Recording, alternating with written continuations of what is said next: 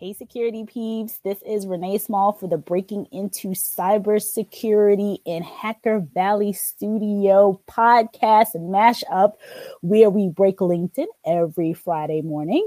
So I will introduce myself, Renee Small from um, Cyberhuman Capital. I work with cybersecurity awesomeness like these three guys and help place people into awesome roles. I will go around and have everyone else introduce themselves.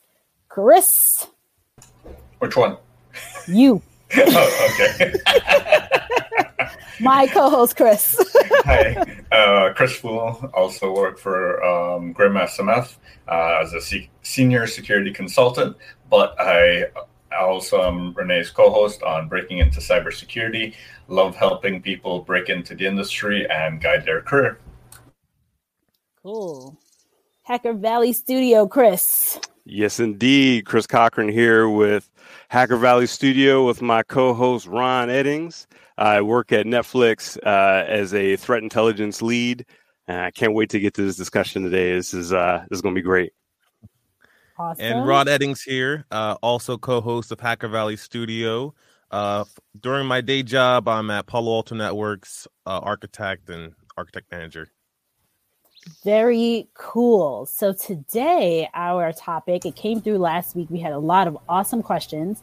Um, but one of the questions that came through was around what is better in the cybersecurity space? Is it better to be a go deep and and have like be a master of one thing or is it to be or is it to kind of be have a jack of all trades so the conversation today is going to be is it better to have jack of all trades experience and a little bit of everything kind of like the cissp in those domains or is it better to be a master of one who wants to start I'll take I it. let let Chris go. He's he's been oh, man. about this all week. I, I, I, gotta I gotta be real with you guys. This has been a topic that's been like center to my life for as long as I can remember. I've always I've always admired masters, whether it's a master sports player, Michael Jordan, Muhammad Ali, Wayne Gretzky, Babe Ruth, all of those greats, or a master of thinking and science, Einstein, looking at folks like Leonardo da Vinci, stuff like that. And I've always been envious of these these masters.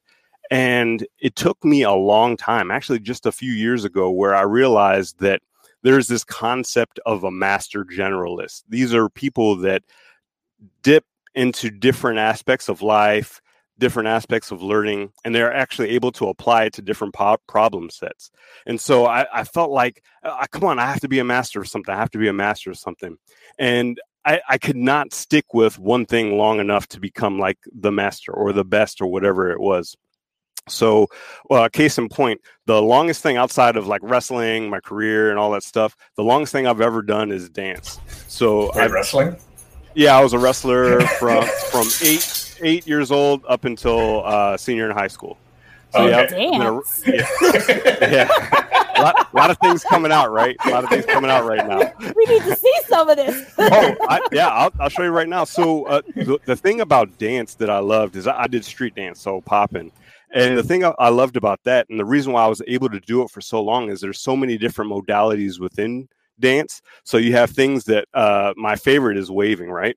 So like stuff like this, and you have different modalities. You got to popping, you have animating, Uh-oh. you got isolating. You have all these different modalities within dance, and that's why I was able to stick with it for so long but being able to dip into different dance styles is actually what ended up making me a better dancer. So the same thing for cybersecurity. The thing that I I really appreciate, and it's so funny because there was actually just a, a podcast uh, on the Jordan Harbinger show with David Epstein. He wrote uh, Range and he also wrote The Sports Gene. And one of the things, the, the title of his book and the title of the podcast is uh, Why Generalist, Generalists Triumph in a Specialized World and it's super phenomenal podcast. I definitely encourage people to to check it out. I'll, I'll pop it on the uh, the chat in a moment. But I love I love mixing it up. You have to generalize, in my opinion, first, and then you can specialize in the future. Yeah, I, I would um I would agree with that. I started out in general IT. And I think through the years of that, I started to find out where my strengths and weaknesses are, where I have particular interest to dive deep. And then that's how I ended up in cybersecurity. But even still now, I still find other ways to generalize, like uh, project management or um, risk management and different things that come into your overall specialty, but they're still a field in their own. I would love to hear uh, Renee's thoughts on um, generalist versus uh, kind of master at their craft because it sounds like you know Renee, you've been a security analyst and you've always been talented at finding people. How did you kind of blend the two and also separate the two? Yeah, that's a good that's a good point. And I have I I, I love this book called Mastery. Yes. And I think Chris kind of alluded to some of the things that they say in there around um, being the master of one thing um, and then being able to branch out. So from my from what I've seen and what I what I see leaders look for is they typically look for masters of a thing. Um, and so I think that sometimes if you are, especially when you're you're junior, more junior in your career, really trying to hone like one skill set, and sometimes these skill sets are like really, really like broad. So for me, honing that security, not security, sorry, honing recruiting, like really understanding what it's like to recruit. People think recruiting is is is easy. It's easy when when there's a lot of people. Actually, it's not even it's easy when it's small when it's a repeatable process, kind of like if you're hiring customer service reps or something like that. When you're hiring people who are like you all, it's very nuanced. Um, it takes a longer time. It's it's not something that anybody could just jump right into. So really honing that skill set or any skill set um, and becoming the master in that space is great. And then you could kind of branch out and do so. I, I honestly think I agree with both Chris's, but I think it's the reverse. So versus going broad in the beginning, my recommendation or my um, what I what I've seen and what I see leaders look for um, is somebody, especially in the beginning, having like really honing something, really owning like a space, and then being able to take those skills and then transfer them over to other areas. What advice would you give to someone that doesn't know what area they want to hone in to be able to do that, to specialize first and then mm-hmm. generalize mm-hmm. after? I have great advice. and I have a rebuttal after your advice. Already so, a rebuttal? I, I have a rebuttal. she, she, started with the rebuttal. You see, you see what I'm talking Let me just can I just make him disappear? I could do that. you could. You you have that power. Uh, please don't please don't make me disappear. no, I love a lively debate. So um there's a couple different things. When I, and i tell this to parents all the time there is um there are ways for people to understand what they're really good at even at a young age. Um and uh i have to remember the actual book. Strengths finder. Strengths mm. finder is an awesome book. So and they have one for teens um they have one for adults but it really really shows you even as a young person where your um, strengths lie and parents sometimes can you know parents can see this in their children too. I know chris you were talking about your five year old being like this big gamer. My mm. five year old is a gamer too. I was thinking about like we gotta get the five year olds together. Maybe chris's five year old too, too. but there's things that i see are immediately in one child over another that i automatic i'm like i can see where they their strengths lie. So um my five year old is very musical. Um I'll give you an example when I, my eight year old, when he was about six or so, or five, started putting him on the piano and getting him piano lessons. He absolutely hated it. I mean, fought me tooth and nail, did not want to do any of it at all. His brother, who was is three years younger, started sitting next to him at the piano and would say, Mommy, I want the lessons. I want to take the lessons. I'm like, You're too young, you know, like, not yet, not yet, not yet. And so the teacher said, Well, give him 15 minutes and see you know, we'll just tack on a piece since this one doesn't want to do anything anyway. Let's just tack that time on. he, um, I mean, he completely everything that the older brother didn't want to do, this guy jumped in and started doing. And so seeing that, it's you know, you want to hone that, you want to fan that flame. Um, same thing with the eight year old. He is when he was four, he said to me, I want to be a sockware engineer, S O C K wear engineer, which was hilarious to me. Um, and he wanted a job in cybersecurity, which, like, of course. Um, but anyway, I just saw how he would rip apart everything. Like, he kept taking apart um, everything in here. He wanted to just see how things worked, right? So he started taking apart, he wanted robots, he wanted he wanted to focus on like um anything to me looked like mechanical engineering STEM, like that kind of stuff. So I, I had said to him at the time, he was four, I got to find you a STEM camp. And you know, when you tell a kid something, you just, they, they're not letting it go.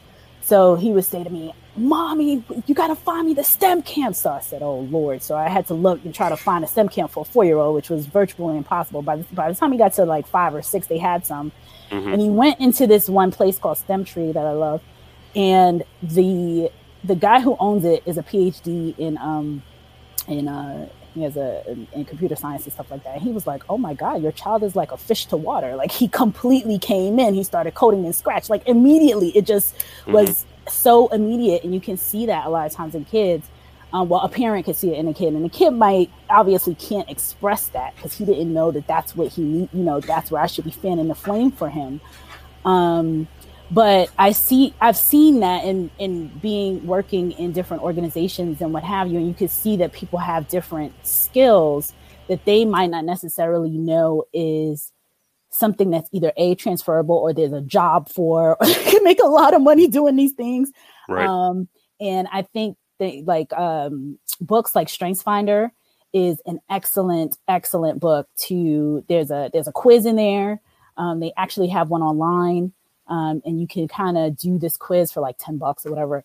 And it points you and tells you, okay, if you are the person who, um, if you're the person who likes to organize people's homes all day, you know, like this is what, if you're a kid that your room is like the most organized room of every, every teenager that's out there, every college student that's out there, you have a skill, you know, you're mm-hmm. like the unique person. Um, Chris is asking, or Chris Foulon is asking, what, um, how would I recommend that for college students or adults who still don't know what they want to do? Go take the exam. Go take the. It's a quick quiz, Strengths Finder. Uh, it takes I don't know ten minutes or something to complete, sometimes longer, and it kind of gives you, it tells you if you like doing these things or if you you lean towards these things. Um, these are the professions that could be a good fit for you. So yeah. that's what I would say. That's yeah, no. So so I do agree with you that when you're first getting into uh, an, a role, obviously they want you to do something well, right? But I'm I'm going to take it like a step back, like before you actually get to the role. And so I'm going to bring up the book that you brought up, Mastery. Love that book; it's fantastic. There's a concept of the clicking moment in the book of mastery and that clicking moment is when you're doing something and then all of a sudden all of your passions all of your effort is in alignment with the task that you're trying to do. And so whenever you're trying different things you're tr- maybe you're trying different things in cybersecurity. Maybe you're you know trying out some maybe you're doing a ctf or pen testing. Maybe you're uh, you know messing around with some code. Maybe you're doing different projects. Once you you know dip and dabble in those different things and you find out oh wow i i really love building firewall uh, rules that's my favorite thing to do ever. And I'm going to do it till the cows come home. And so then when you get that role as a firewall engineer, then all of a sudden your job is in alignment with the stuff that you like to do anyways. And there's nothing and, and there's nothing better than that from a job satisf- satisfaction standpoint. So I, I, to bring up another book, Ultra Learning, Ultra Learning by uh, Scott Young. Uh, really, really good book. I highly recommend folks to go check it out. It's Ultra Learning. Uh, and what that teaches you about, in, in one of the sections, is meta learning. It's learning about learning. So as you're learning these different modalities in cybersecurity, you're figuring out different problem sets. You're figuring out different things about cybersecurity. And so when you click, then you're learning about learning. And so now if you need to pivot, we were talking about mental agility last time. If you if you need to pivot, pivot, you'll be able to much more easily because you know how to learn and you know where your passions lie and you'll be able to experiment. So that's all I would say about that. Ron, what are your thoughts? my thoughts are a little bit of both and i um so i started my career out kind of going just focused on computer networking and i thought it was great i think since i i built such a deep understanding in networking it was one of the fundamentals of security so i think that if you're interested in like something like cybersecurity there's plenty of things that you can pick kind of to your point renee that you can go deep on there's uh, certain tests that you can take to understand what part of cybersecurity might be most interesting to you. Um, but either way, there's a, a, there's quite a few fundamental topics that are in cybersecurity that one expert needs to be kind of proficient in no matter what. So I think uh, one of those areas that might be going away a little bit now with the introduction of uh, cloud uh, technology is computer networking such a fundamental thing for cybersecurity. I would also say um, uh, now software engineering is becoming one of those fundamental building blocks to become an expert generalist in cybersecurity without being able to develop code now your slow now your ability to rapidly pivot is is halted so i think that there's plenty of areas where you could pick to focus on going deep because no matter what you pick in cyber you're going to need to be good at a few things. Um, so I, w- I would say that would be my recommendation to start with. And then once you get something under your belt where employers or organizations need you, then start branching out and becoming that expert generalist.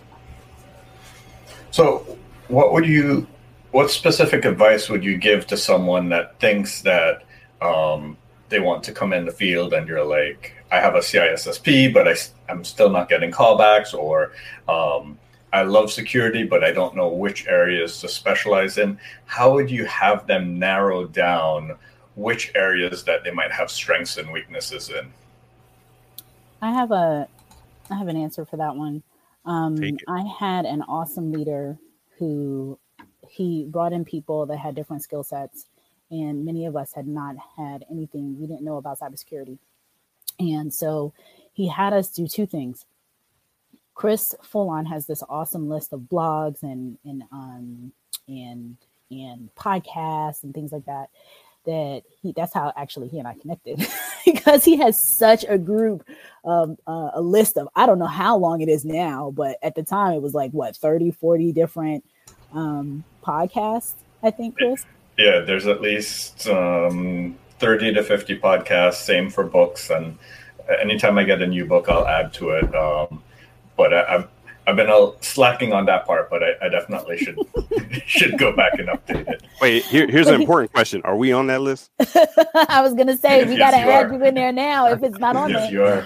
Um, but it was a list of podcasts to listen to, books to read, things that a new newbie cyber person should know about especially for someone coming in like me who knew zero. When I say zero, it was like zero. Um, and another thing he asked us to do was he said to look at the CISSP book.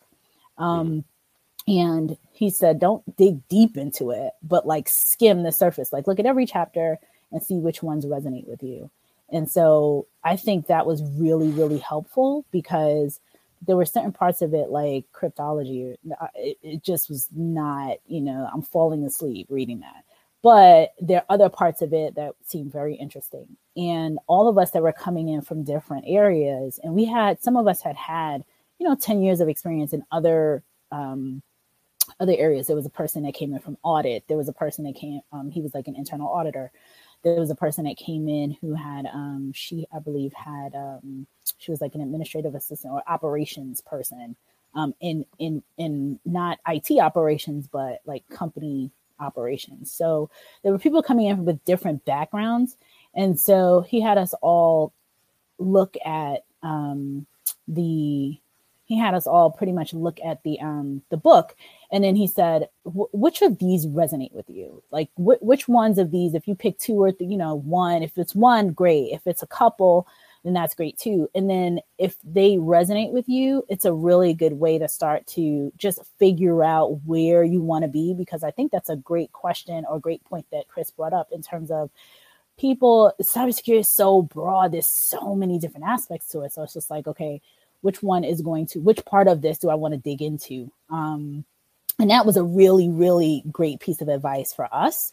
Um, and it made me kind of hone in. I, I, talked about this last week. It made me hone in on um, the insider threat. That was very, very interesting to me. Understanding, you know, the whole psychology behind people that that that hack, that that break into things, the cyber criminal, you know, criminals as a whole.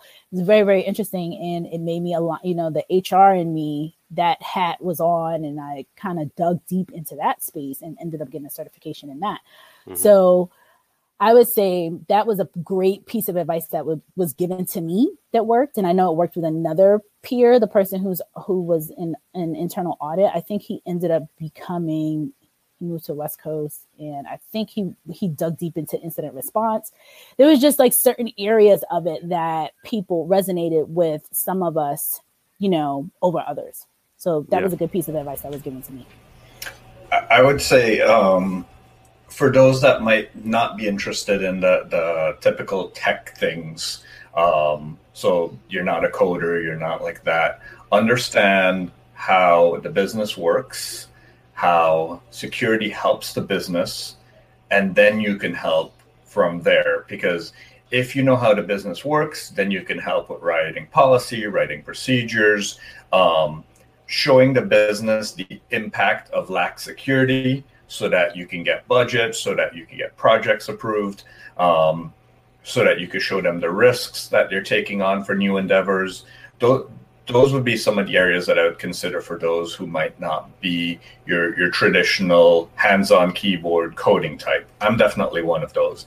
I like to understand um, the psychology, why things work, and how best to describe them to to individuals and then go from there so you could be a trainer you could be a marketer you could you could just be someone writing proposals um, or policies things like that that's a that's a good point um, i think that's often an area that cybersecurity experts often have gaps in is like understanding the business how to uh, be more understandable or clear when they uh, submit any type of writing um, so I, I think like if if someone was interested in kind of uh, casting a wide net, I would definitely have them focus on understanding business and uh, give them insightful questions to ask to constantly uh, kind of gauge where the impact is at.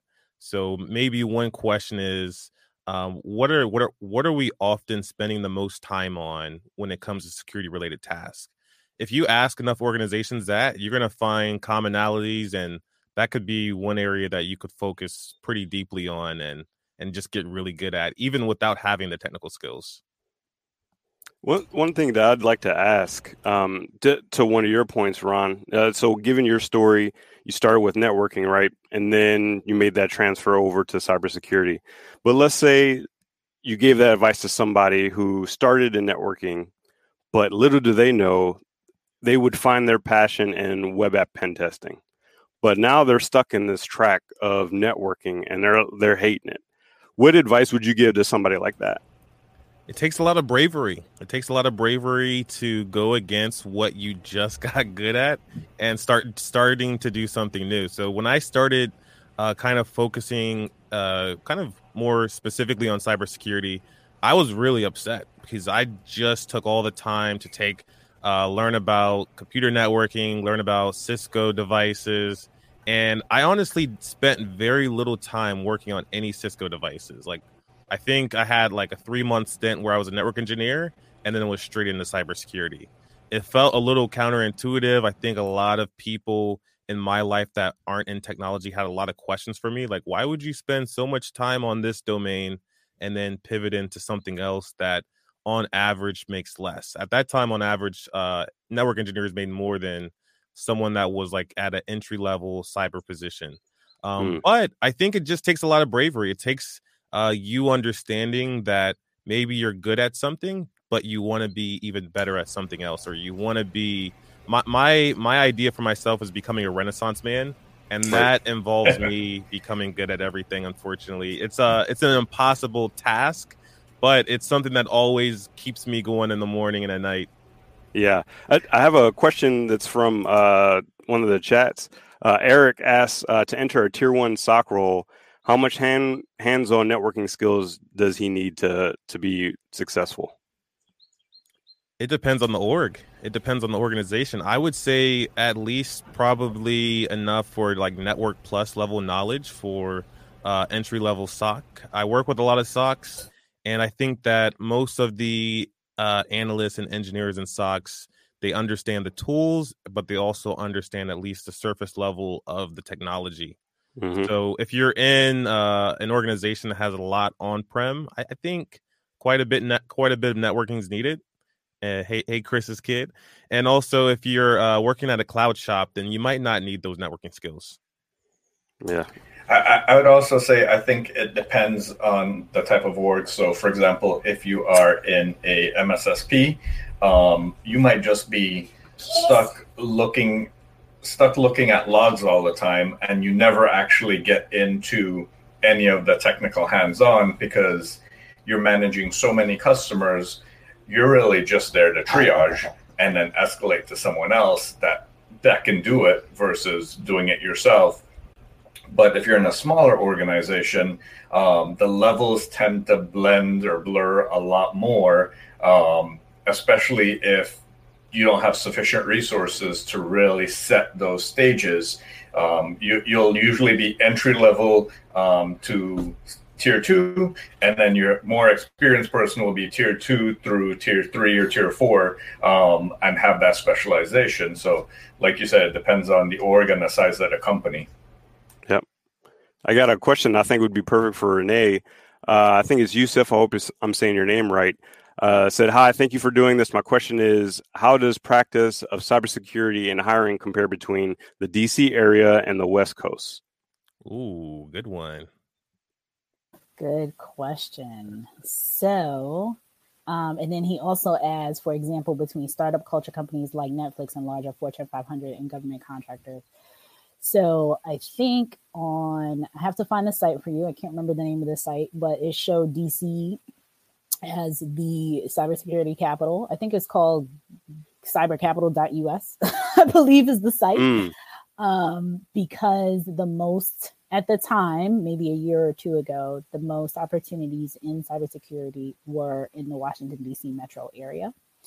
Um, with that said, a, there's because of you know, the three letter agencies that we have here in this area, there's just an abundance of opportunities um, in large organizations and government, especially government organizations and government contracting.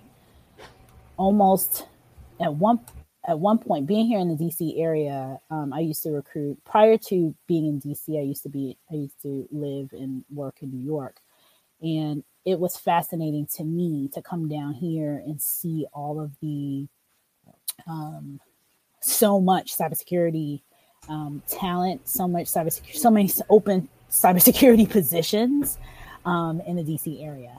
I also work well. I, I work on roles nationwide, and from a West Coast perspective in the startup space, obviously, you know, we got Chris and Ron here. so we got Chris uh, in DC, Chris and Ron in the Valley um, and they can tell you about all of the opportunities over there because it, there is a huge um, a huge level of opportunities in the startup space. Um, startups are getting kind of pummeled a little bit right now, specifically ones that are in like the food service industry, um, and um, some of the the ones that are not as established. So like a Netflix, well, everybody's watching Netflix right now. Netflix is doing great. You know, certain companies Palo Alto Networks, things like that. Technology companies um, are doing well, but a lot of the some of the other startups that are in industries that have suffered, unfortunately, due to COVID nineteen, um, they are struggling right now. Um, the government is the government, so there's tons of opportunities over here.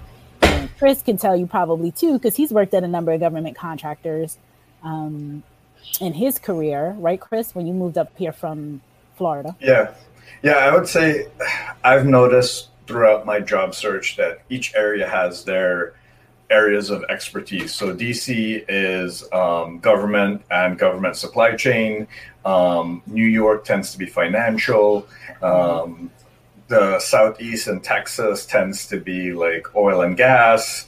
Um, Hollywood area is entertainment, and then you have your San Francisco area, which is predominantly focused in tech, and then your Seattle Portland area, which is kind of your your social type companies tend to spring out of there. So each area has their their areas of expertise and if you're looking to go to one of those areas, that could be an easy way to get in because well before covid everyone liked to have someone in the office um, but now that might be a little bit different so a uh, question for you two um, and also really even chris what's the difference and the importance of kind of being a generalist or being an expert in a specific thing when you're looking at uh, working at a technology slash security company versus uh, a company focused in another domain like financial or medical what do you think the importance is for being a generalist or an expert in a specific thing based off of those differences I, I, you go ahead chris oh, i would say for any of your highly regulated environments um, your generalists tend to have less responsibilities because you tend to get pigeonholed into one of your regulated areas. Um, whereas a generalist in tech tends to be able to do a lot more things, um, at least from my experience. Yeah, the other thing I would also say it depends on the size of the org and also the maturity of the org.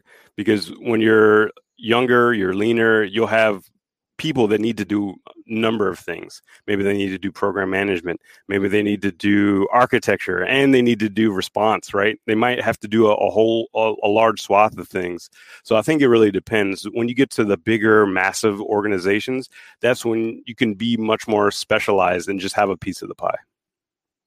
Very true. I would add that I, I would echo what you both said. Um, I also think that when you are more junior in your career, it's sometimes easier to get into one of those bigger shops because they have more opportunity to they have a bigger group. So for example i was talking to a i was talking to a, a leader yesterday um, in cybersecurity and he talked about working at hp and how at hp they had a security group of 350 people um, versus you know some smaller shop a leaner shop. The whole company will be three, if 350 people. So sometimes um, the opportunity to get into uh, security and, and not fully understand what you want to do can come from those bigger shops that take in um, groups of you know 50 60 hundreds of, of talent um, relatively often.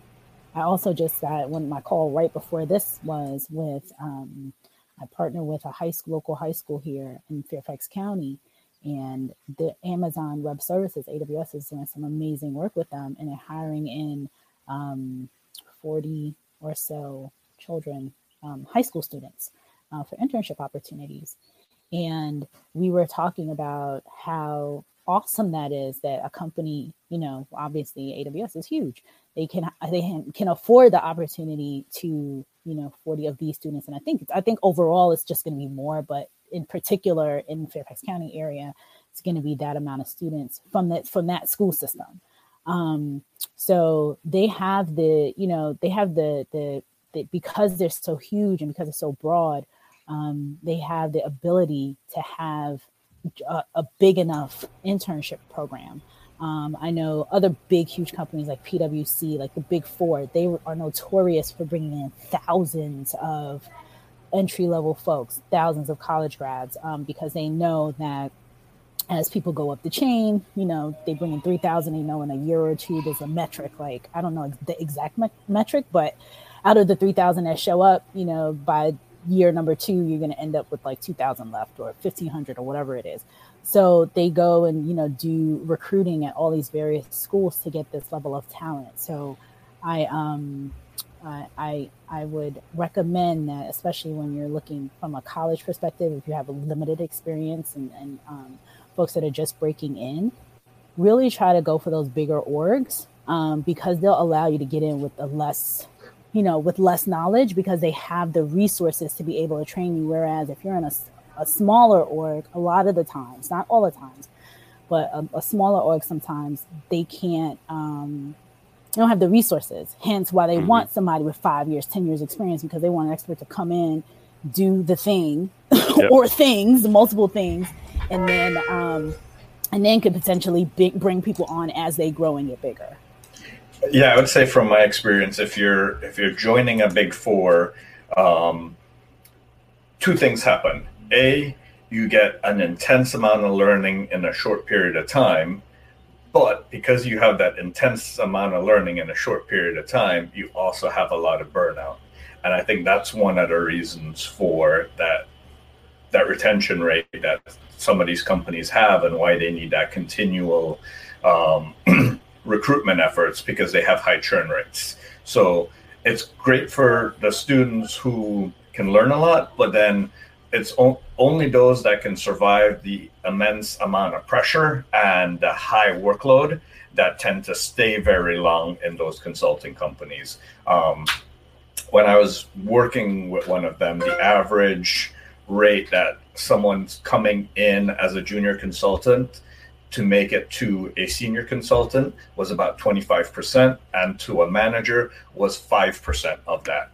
Um, I joined the org as I think the 95th percentile, but then two years later, I was in the 50 percentile of how many people were there from like the, the longevity standpoint. So um, there's a pros and cons to each. And so if yeah. that's something that you want to trial by fire, go ahead. And specifically in the so when you think about PwC, because I'm, I'm thinking about a couple different ones. So to Chris's point, Chris exactly kind of spelled out what I mean. Like they know they're going to hire in 5,000, 3,000, how many ever students or college grads. And then they know because of the grind that it's going to shake out 50, 75%, how many ever percentage point, um, percent of, of people. Um, but at other Fortune 500 companies, like if you think of like the bigger, real huge banks and a Citigroup or, you know, some of these bigger organizations where there's, it's, it's definitely um, a grind as well. However, they have the resources to be able to, you may be able to stick in there a little bit longer. Um, and nowadays, you know, the last I checked on the, the, um, the, uh, the rates of what I think Gen Z now. I know Gen Y and Gen Z, you know, going the end of the end of Gen Y and the beginning of Gen Z. Um, when I saw some stats a couple, probably about a year ago, folks only stuck around in jobs for 11 months, uh, well, in this area for about a year anyway. Mm-hmm. So it's kind of like getting in, getting that experience, and then um, and moving around. So. I was going to ask, when do you think um, I will see like or, or at what point in someone's career do you start to see them stay at positions longer and longer? Is there kind of like a correlation between like the amount of experience that one has that kind of correlates to how long they stay at uh, one company? I think that, and I don't have the statistics in front of me, but anecdotally, and I think from things that I read um, a couple years ago, that there is definitely a correlation with I think, I mean, I think about myself personally with the kind of stuff you put up with as a parent, and you know, like, do I really feel like going out there looking for another job right now? You know, things like that. Whereas when you know, I it wasn't, um, you know, I didn't have the level of responsibility that I have today. I would tell some company goodbye. You know, like, okay, I'm not learning enough, or I'm not getting what I came here to get. Um, you know, so I'm to go look for it elsewhere. Um, and what I have learned after, you know, the, the maturity level, you realize like it's give and take wherever. So in one area where you may not learn X, you learn Y. Like I think there's always something to take away um, from these various experiences. But anecdotally and without actual data in front of me, I would say that when a person gets kind of to the point of quote settling down. So they get to okay i'm a little bit i have more responsibilities now. I have a family i have things like that. Kind of years of experience kind of get to seven eight six seven eight years experience. Then you start to see more of longer tenures. Um, because interviewing and looking for jobs and what you give up and things like that are different. Um, also depending on the company. So a lot of it, it's interesting when you get the data from the company side. A lot of times companies will have um, metrics around their turnover rate and when people turn over in certain companies. And so I remember being at one large company where the turnover rate, like if you made it past three years, regardless of the the um regardless of like your age bracket or your generational bracket, you're you're likely to stay for a very long time. Um, but if you don't make it, it's the under the three year mark. That's the point where it was just like a ton, a ton, a ton of turnover. But after three years, people stayed like 5, 10, 15 years um, because they were able to navigate kind of the um, political landscape of the organization. So it, it's, I think it's, um, it's by generation and then a lot of times by organization as well.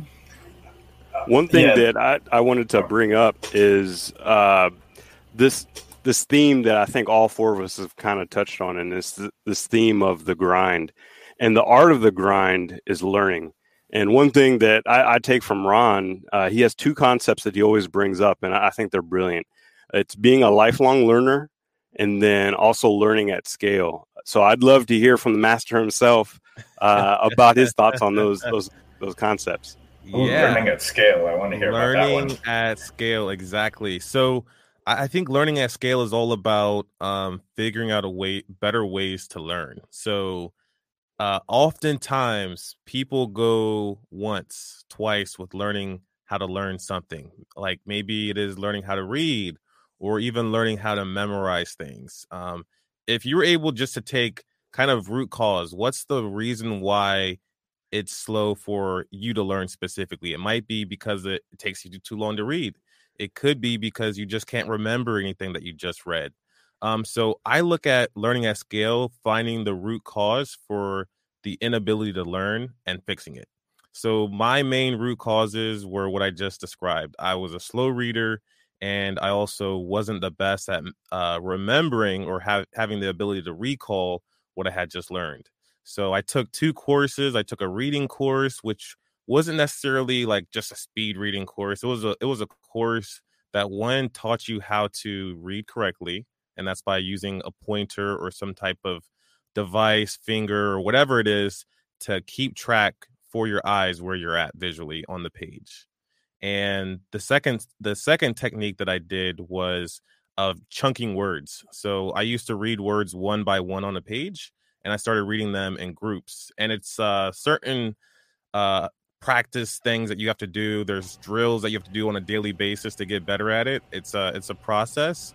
Um, and I also went through the ability, the a course to learn how to memorize things better and recall it. So all about using memory palaces, mnemonics, and other techniques to constantly store things in the right place uh, for recall later. So like if you gave me a list of 10 random words right now, I will be able to not only give it back to you, but in any order that you wanted it specifically, just because of the way that I stored it in my mind. I put it in a room, and based off of me walking into this room, is where I put that random name or item that you gave me in that list. So when I'm looking at a book, I'll break it down by topics and I'll put the topics in my room somewhere. So, for example, uh, the high, uh, seven habits of highly effective people that's spread across my room. The first habit of, of highly effective people is be proactive. At, when i walk into my room there's a keyboard. I see lebron james. He's a pro athlete and that makes me think of proactive.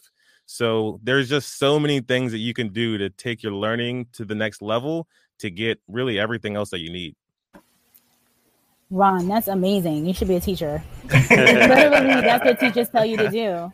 And I've read a couple books like that too, with the mnemonics and how um, how people in Greece, um, you know, ancient Greece, how they would learn to give talks for hours and hours and hours, and it would be all of those types of techniques. Mm-hmm. I, I think the other thing is also finding the medium that you learn best from. So, for example, I have um, dyslexia, I have a learning disability with my eyes. Um, so, I've pivoted from less written to more audio type content. So, podcasts, audible books. And I've actually trained myself to where if I don't listen to things at two speed, it's too slow for me. Um, I get bored, but I can listen to things at two speed in an audiobook and be typing an essay at the same time or a report at the same time. And everyone's like, wait, how do you do that? It's just because I've trained myself to do that. Yeah. There's a couple comments here. Um, I just realized I was looking at Chris's feed and responding versus my own feed. Oh no. it's all you have good. a bunch of questions, questions a on bunch yours. Of questions in here. So um, Dylan says I have to learn hands on. I'm an instructor at UCF and try to get all my students on keyboard as often as possible.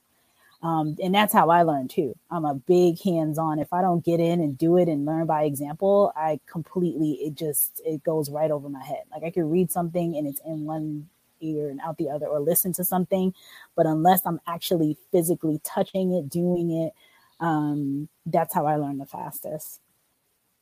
Francesco was on here too. Tons Yeah. of comments. What about you, Chris? What what's your um what's your strategy for becoming this expert generalist that you're you're interested in becoming and that you already are today? Yeah, I, I like doing deep dives into different aspects of of life, of learning different things. So, uh, you know, for, there was a period of time I was a, a power lifter. So for about six months or so, I I dove deep on powerlifting, living it, breathing it, and then I, I was on to the next thing. Um, I, I didn't, like I said, I didn't stick along with uh, stick with something long enough to become like the master of powerlifting, but I now have like the basic knowledge of powerlifting and I could teach the basics to I think just about anybody. And so the same for cybersecurity, the same for dance, the same for all these different aspects of my life. And my one of my favorite things that I learned from dance, I actually learned it from my dance teacher out here in California, is breaking things up into two chunks. Like what are specific skills that you can isolate from everything else, get really good at those things, and then be able to apply them to the rest of the craft that you're trying to develop.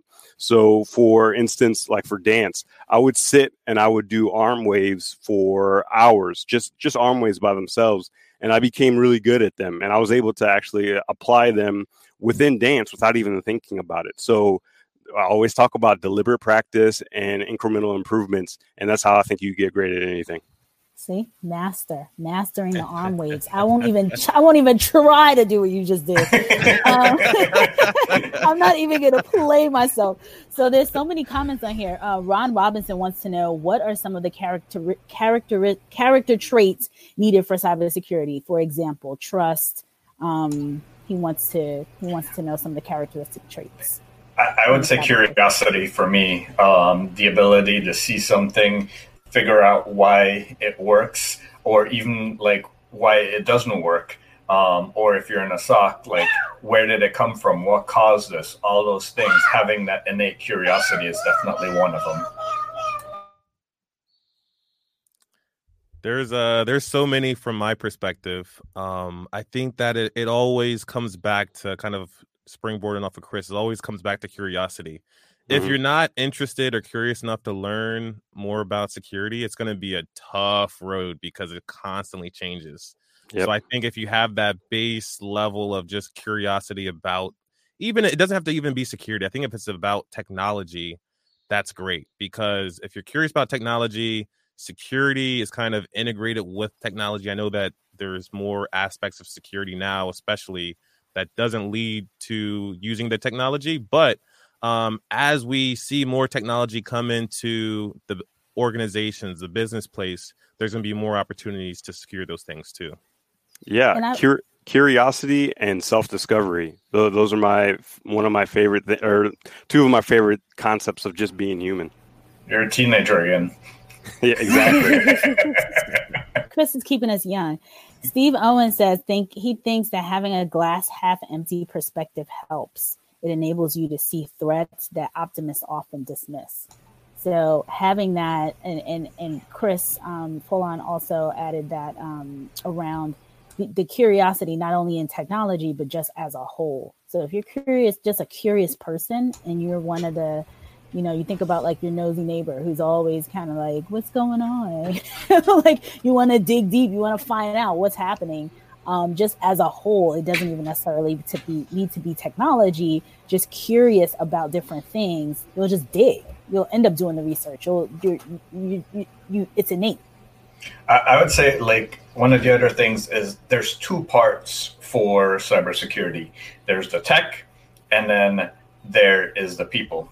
And the people could be your users, how to enable them, or it could be the attackers, how you're going to find holes and exploit the holes within your technology.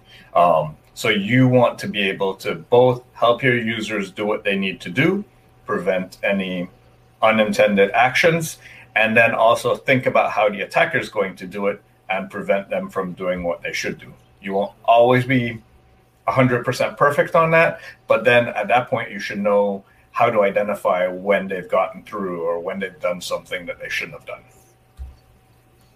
George says he's become he's been called Curious George in his field of cybersecurity. this is George Frog.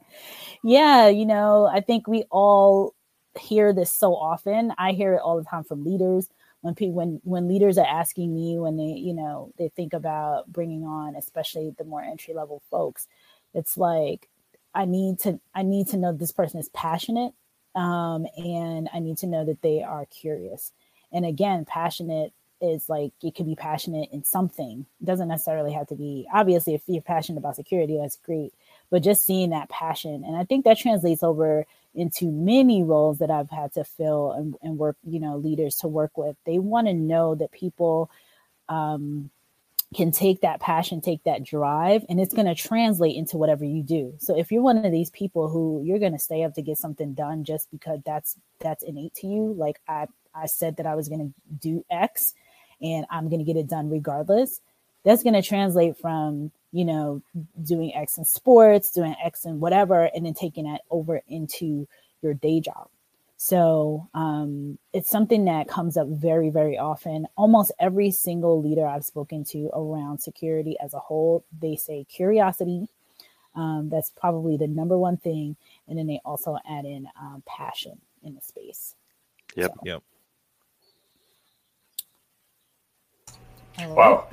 Whoa, we've already approached 52 minutes. So um, we'll, we'll start with summarizing everyone's thoughts into one piece of sage advice. So uh, we'll start with Renee. And Renee, the question is if you had one piece of sage advice for choosing to become a master or a generalist, what would that be? So oh, before I answer that, I got a question because I like to answer the question. I like to answer the questions from here. Uh, Tyrone wants to know any advice for a newbie, newbie who made a career change into cybersecurity, working in the field less than three years in, but older than all of y'all. I mean, he just got it three years ago. but He's older than all of us.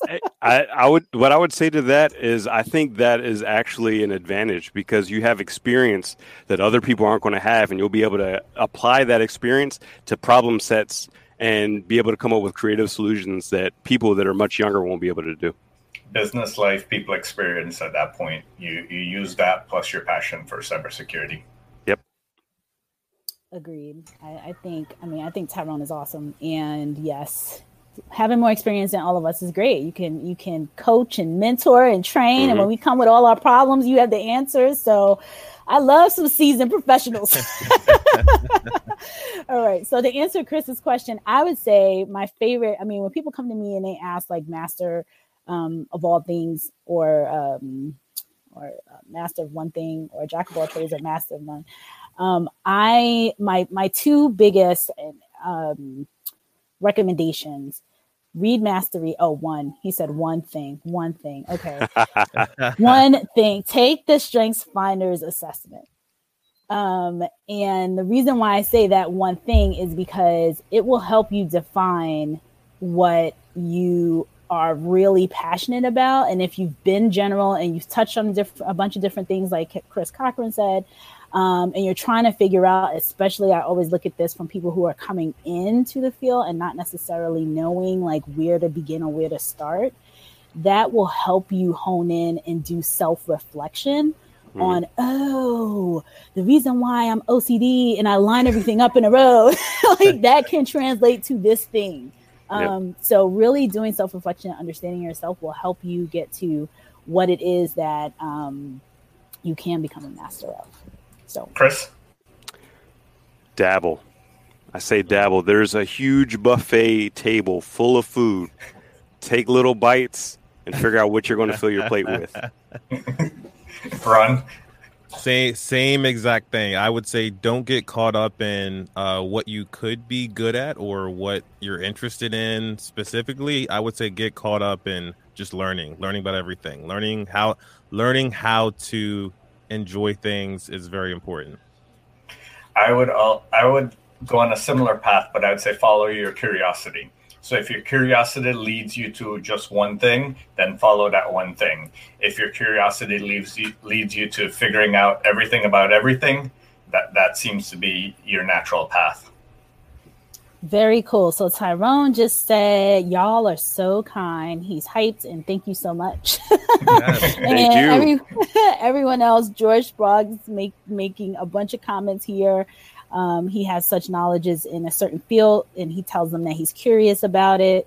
Uh, Ron Robinson says there's excellent points. George asks his students, "What are you passionate about?" So it's pretty much everything that we've been more or less saying. The leaders here are kind of echoing. So, um, and then he, the final part was experience equals failure plus learning and as little one shows up in the background, I will say bye to everyone here. Yeah. We're at yes. a 56 minute mark. Beautiful. And yes, this was awesome again. So we'll do it again next week. Let's do it. Perfect. Thanks, everyone. All right. Thanks, care. everybody. Take care. bye bye.